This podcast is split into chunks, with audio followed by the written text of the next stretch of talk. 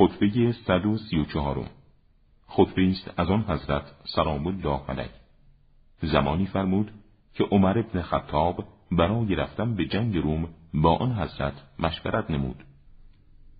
خداوند متعال به عهده گرفته که اهل این دین را با تقویت جامعه و حفظ احترام آنان حمایت نماید. خداوندی که مسلمین را یاری فرمود در حالی که آنان اندک بودند و کسی به یاری آنان بر نمی‌خواست. و از آنان دفاع فرمود در حالی که از هیچ طرفی مورد دفاع نبودند. همان خداوند زنده است و هرگز نمی میرد هرگاه خود به سوی دشمن حرکت کنی و رویاروی خسم قرار گیری و شکست بخوری برای مسلمانان پناهی در هیچ جایی از شهرهایشان نخواهد ماند.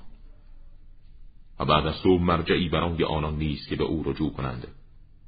پس مردی دلاور به طرف دشمن بفرست و کسانی را به همراه او بسیج کن که آزمایش شده و سختی ها دیده و خیرخواه باشند. اگر خداوند تو را بر دشمن پیروز ساخت این مقصود توست و اگر به این مقصود نرسیدی باز تکگاه و پناهگاه مسلمین خواهی بود.